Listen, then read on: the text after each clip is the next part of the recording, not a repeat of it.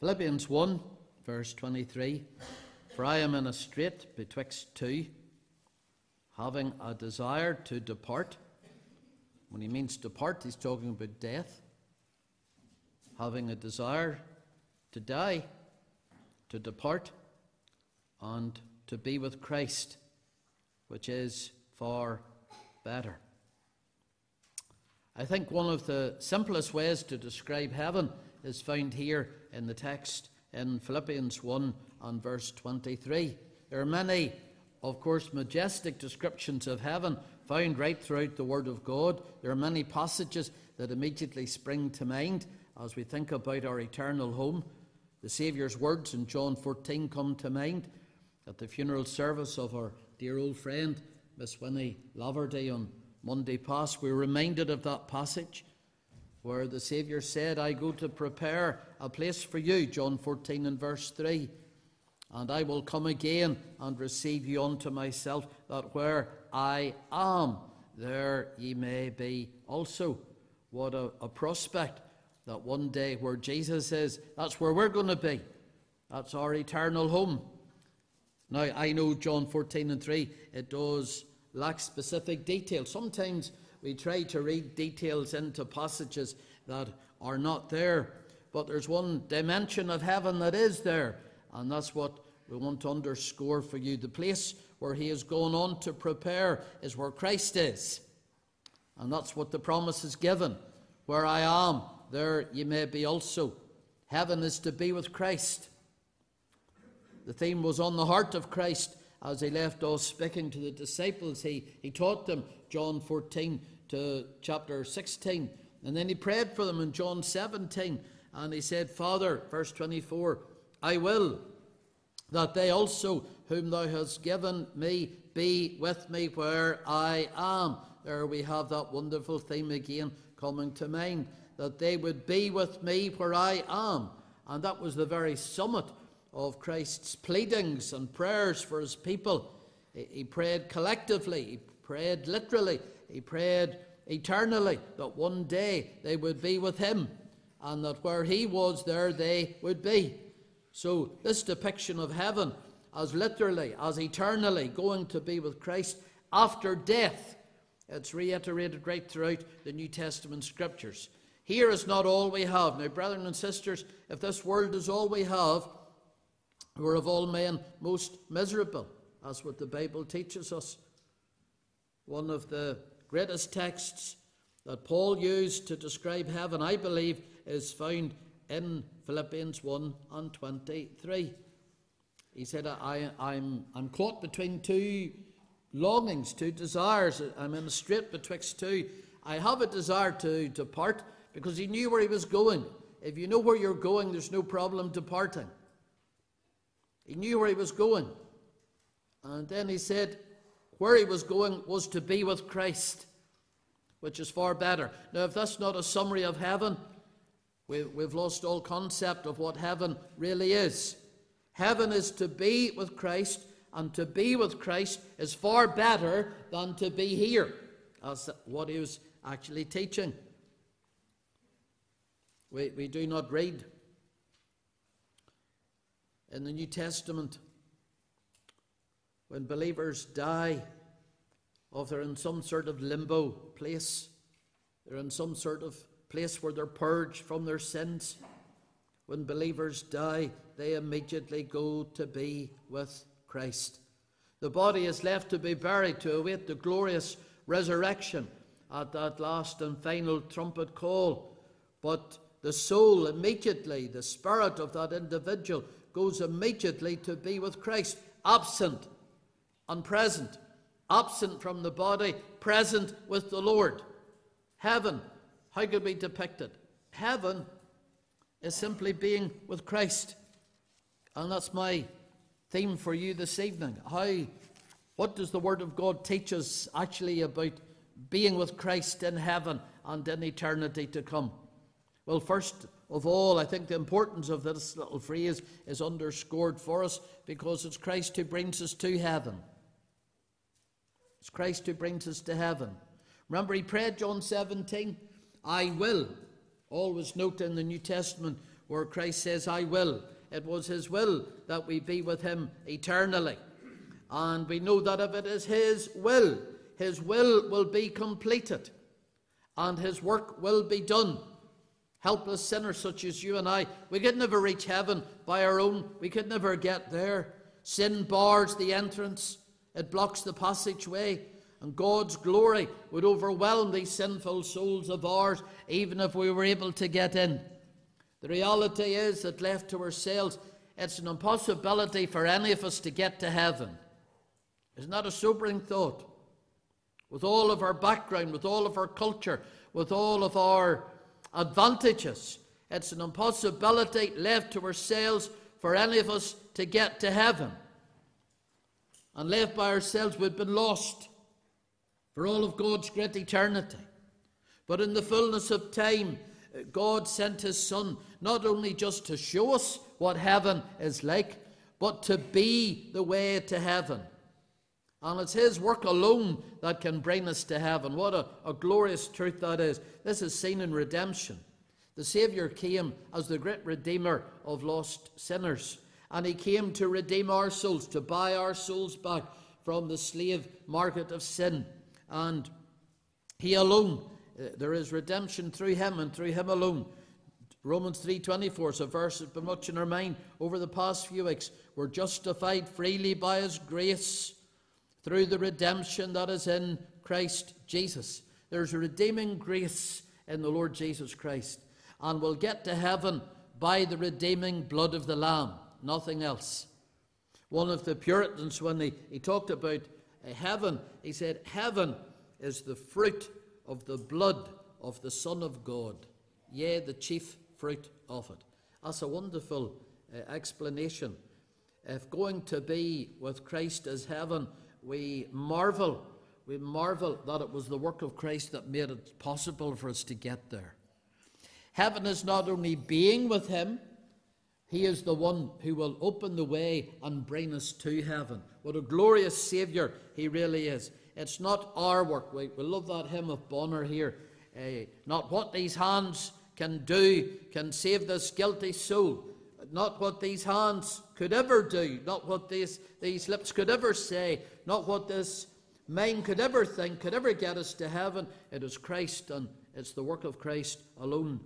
It's not only seen in redemption, it's seen in sanctification. We've been going over those great uh, truths in the Catechism over the past weeks. Christ brings the sinner to heaven by making them holy. When he ascended up into heaven, he sent the Holy Spirit. He ascended, the Holy Spirit descended. And he imparts to us more grace every day. To Jesus, every day, I find my heart is closer drawn.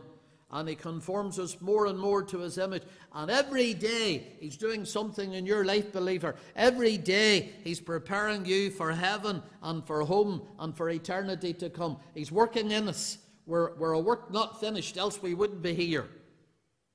That's how we know we're not ready, because we wouldn't be here if we were ready. The work is not yet complete.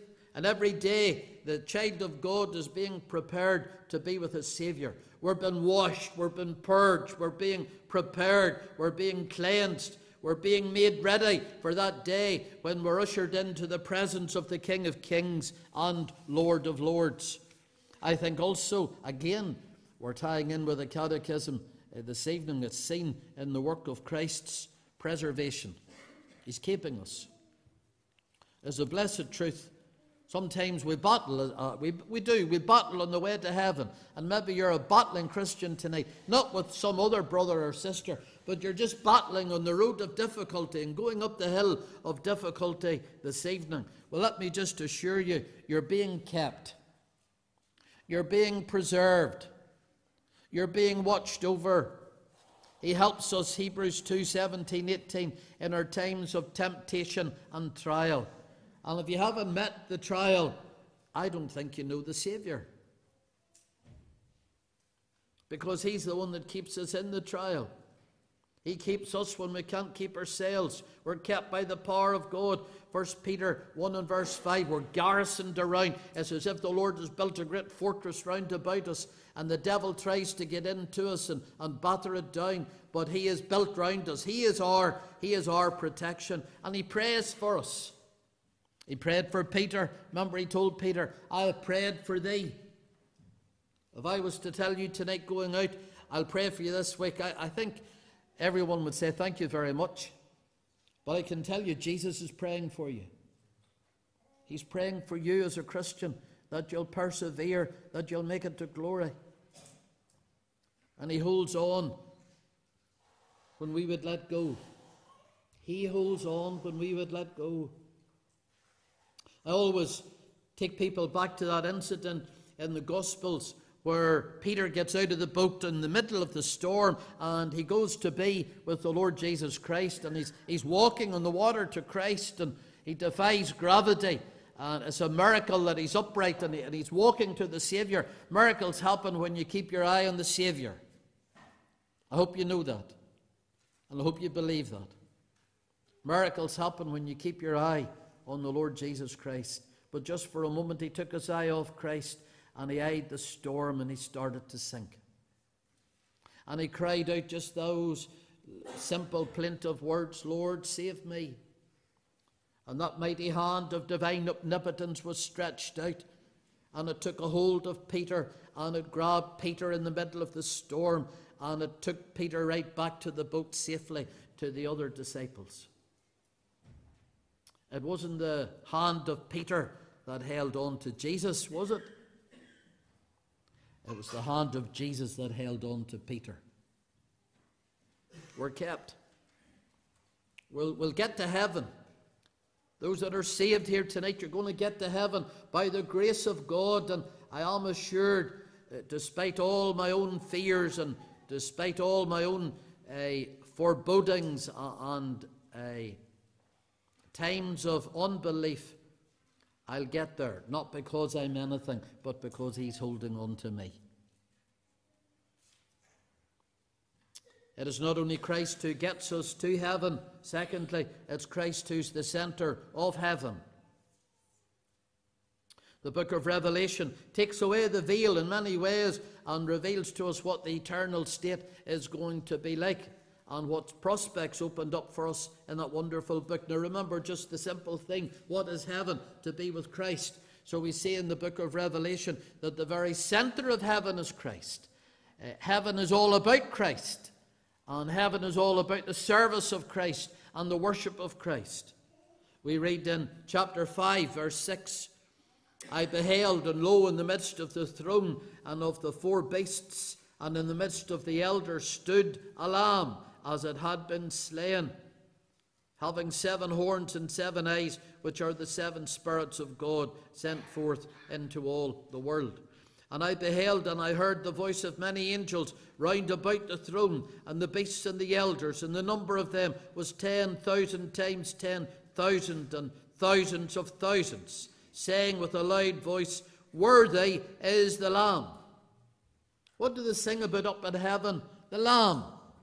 They're singing the worship of the Lamb. They're not singing about their own experience, they're singing about the Lamb. I despair sometimes when I, when I hear some modern so called Christian songs. It's all about subjective feelings and, and what they think, what they're doing, but they're not, they're not singing that in heaven. They're singing about the Lamb in heaven.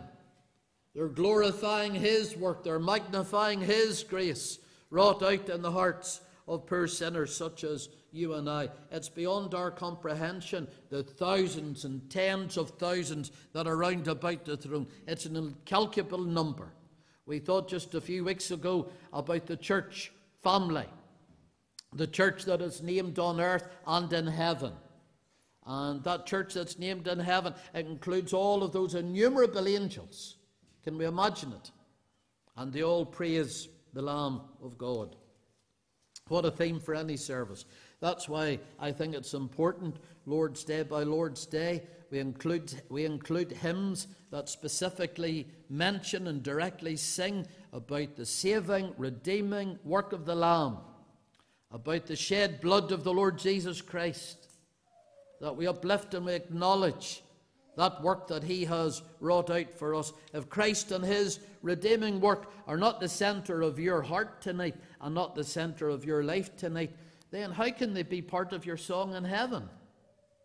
There are many people in the say they're going to sing the new song in heaven, but they have never learned to sing it here below. If you haven't sung it here below, how are you going to sing it in the mansions of glory that are yet to be in heaven?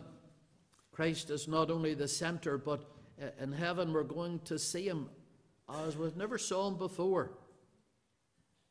The prophet Isaiah tells us, Isaiah 33 17, Thine eyes shall see the King in his beauty. What a depiction! Heaven to be with Christ, but in, in heaven I'm going to see him in his beauty. Here I see through the glass darkly. Here my my, my image of him, my picture of him in glory is blurred, but in that land that is very far off, Isaiah says 33 and 17, I will see the King in his beauty. That's heaven. Our loved ones who have gone on before us, they're just a few steps ahead of us. Even if your loved ones have died years ago, let me say they're just a few steps ahead of you. If a day is like a thousand years with the Lord, a few years is just like a few steps. But they have seen the King in all his beauty. Paul contemplated that in 1 Corinthians 13 and 12, and he said, face to face. What, what an absolute prospect that is. Face to face. John contemplated it in 1 John 3 and 2.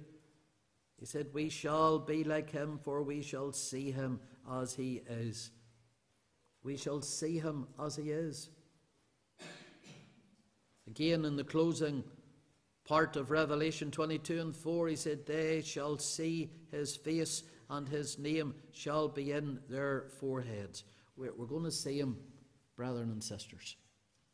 We're going to look on that wonderful face that smiled upon us in grace on the journey of earth below and brought us to a knowledge of Christ. And we're going to see that face and we're going to sing that story, saved by grace. What a glorious sight that is going to be.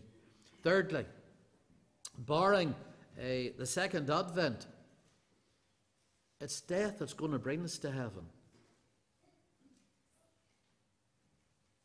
The late Jim McNew used to say to me when in to visit him that he hoped he would be the last generation. He was longing that he would be part of that generation that would be translated to heaven when the Lord Jesus Christ comes back for the second time. But whether we be the last generation or whether we enter in through the valley of the shadow of death, we're going into heaven to be with Him. We find words of comfort in 1 Thessalonians 4 13 to 17. These young converts in the church at Thessalonica, they, they had been misled. Uh, and they were concerned lest their loved ones who had died would miss the blessing of the second coming. And sometimes Christians talk like that nowadays. Do you think a Christian who is alive at the second coming will be less blessed than a Christian who is called to heaven through death. That's not what the Bible teaches, one little bit. They were comforted in knowing that those who would be raised uh, in the resurrection at the last day would be caught up with Christ and so forever be with the Lord. Uh, and their eternal state is summed up in those few words So shall we ever be with the Lord. Again, that little phrase, heaven. Heaven is being with Christ. It's to be with the Lord forever. Death for the Christian can be frightening. In our weakness, we feel our own apprehension. Will, will we reach the other side? How will we fare when we come to the crossing of Jordan, as we thought about just a few weeks ago? But let's reassure our hearts tonight that even though death is a dark valley, And it is dark and it's lonesome. It's just but an entrance into heaven and to be with the Lord forevermore. I would encourage you to read uh, John Bunyan's Pilgrim's Progress. I'll even give you a copy if you promise me you'll read it. And John Bunyan depicted how Christian and hopeful reached the, the river before the crossing into Emmanuel's land. And he tells us they addressed themselves to the water, and entering, Christian began to sink, and crying out to his good friend, hopefully said, I sink in deep waters. The billows go over my head, all the waves go over me. Then said the other, Be of good cheer, my brother. I feel the bottom, and it is good. Then said Christian, Ah, my friend, the sorrows of death encompass me about. I shall not see that land that flows with milk and honey. And with that, a great darkness and horror fell on Christian, so that he could not see before him. I've been with Christians when they've come to those final moments, and, and some of them, it hasn't been all light. There has been great storms within their soul and within their mind. And this was Christian as he came to the crossing. And Bunyan tells us here, in a great measure, he lost his senses so that he could neither remember nor orderly talk of any of those sweet refreshments that he and Hopeful had met with in his way of pilgrimage. But all the words that he spoke still tended to discover that he had horror of mind and heart fears that he should die in that river and never obtain entrance in at the gate. Here also, as they stood by, they perceived that he was much in troublesome thoughts of the sins that he had committed, both since and before he began to be a pilgrim. And it was also observed that he was troubled with apparitions of hobgoblins and evil spirits, for ever and anon he would intimate so much by words. Hopeful, therefore, had much ado to keep his brother's head above the water. You know, when, when you go to visit someone when they die, I think that's what my job is to keep their head above the water. How?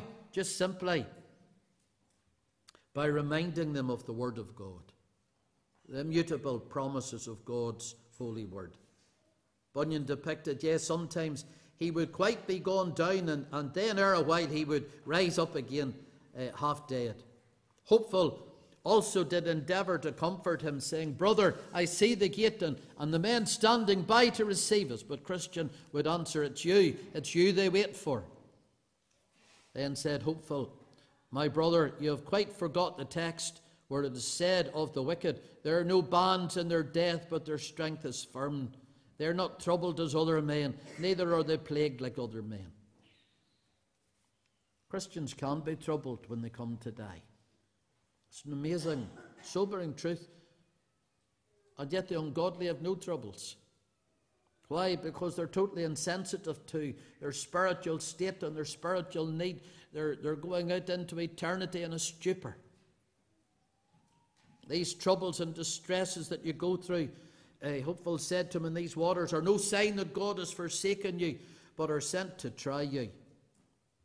And then Bunyan says, I saw in my dream that Christian was in a muse a while, meditating a while, to whom also Hopeful added these words Be of good cheer, Jesus Christ maketh thee whole.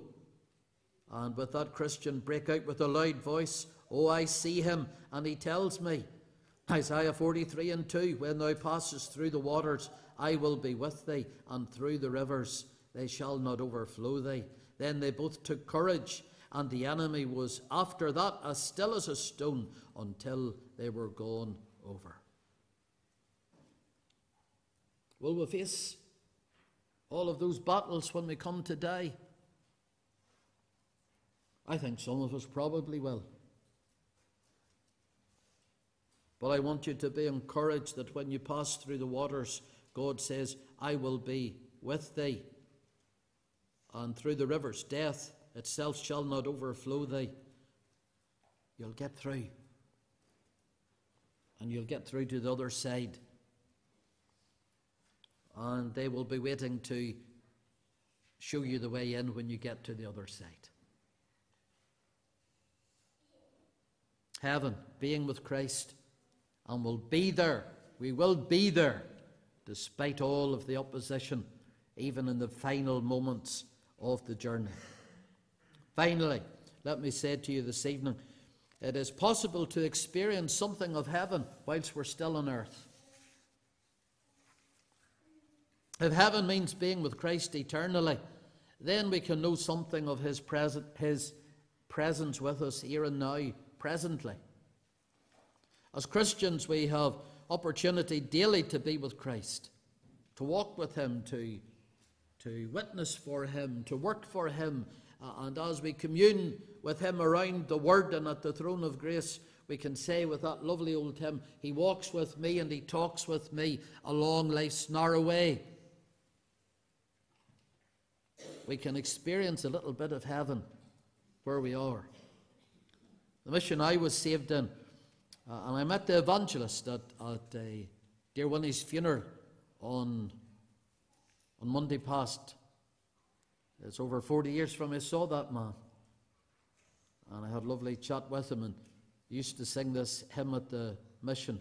What matters where on earth we dwell, on mountain top or in the dale, in cottage or in mansion fair, where Jesus is, tis heaven there.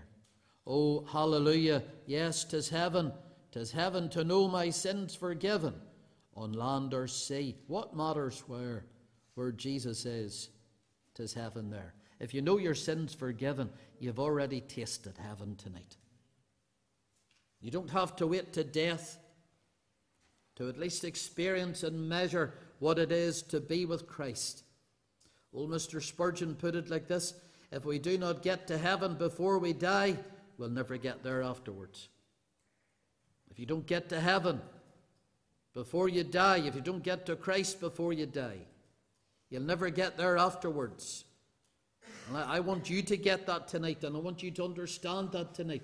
If you don't get to Christ before you die, if you don't experience heaven before you die, you'll never enjoy heaven after you die.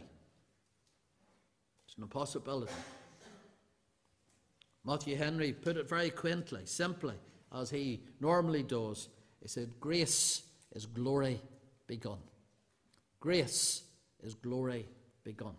And I know glory has started in the souls of many in the meeting tonight, but I, I know there are others, and you're still graceless. And that great work has not begun within your soul, but it can start this evening. And if you have saving grace in your heart, then glory's already begun in your soul, and heaven, you're in heaven before you're literally there. You're in heaven before you're literally there. God has brought you tonight to the gate of heaven. And what I mean by that is, Christ is the door. He said in those wonderful verses in John's Gospel, chapter 14 and verse 6 I am the way. You're at the very door of heaven because Christ is in the gathering. And the invitation is to enter in. He didn't bring you to the door and say, Go away. He says, Come unto me. And the enablement of the Holy Spirit is here to help you get in. You'll never get in on your own, but the Spirit of God is present with us, and He grants the enablement to believe and to receive and to enter in. And I would say to you tonight before we close, before you leave this meeting, don't leave the door of heaven and walk on in the road to hell that you're journeying on. Call upon Him. He's that close. You just have to call upon Him. And don't miss the blessing of enjoying heaven as you journey and entering into the experience of heaven when the journey's over. Heaven, just simply being with Christ.